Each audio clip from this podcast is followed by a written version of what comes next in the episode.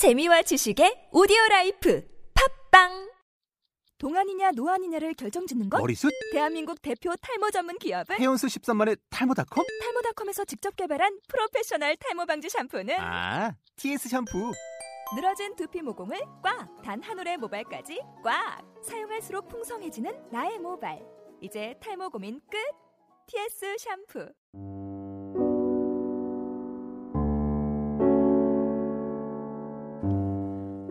내 방엔 책상이 있어.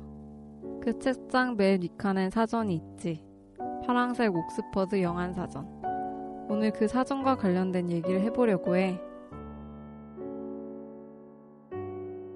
사전 표지엔 스카치 테이프 여기저기 붙어 있어.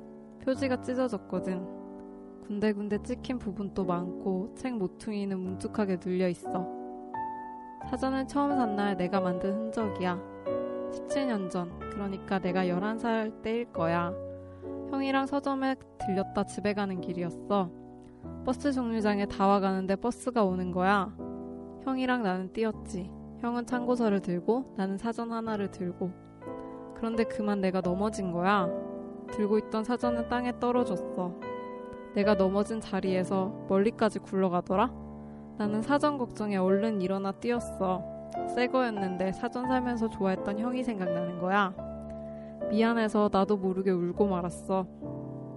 그런데 형은 내 손에 더 신경 쓰더라? 피가 났거든. 형이 거의 울 듯했어.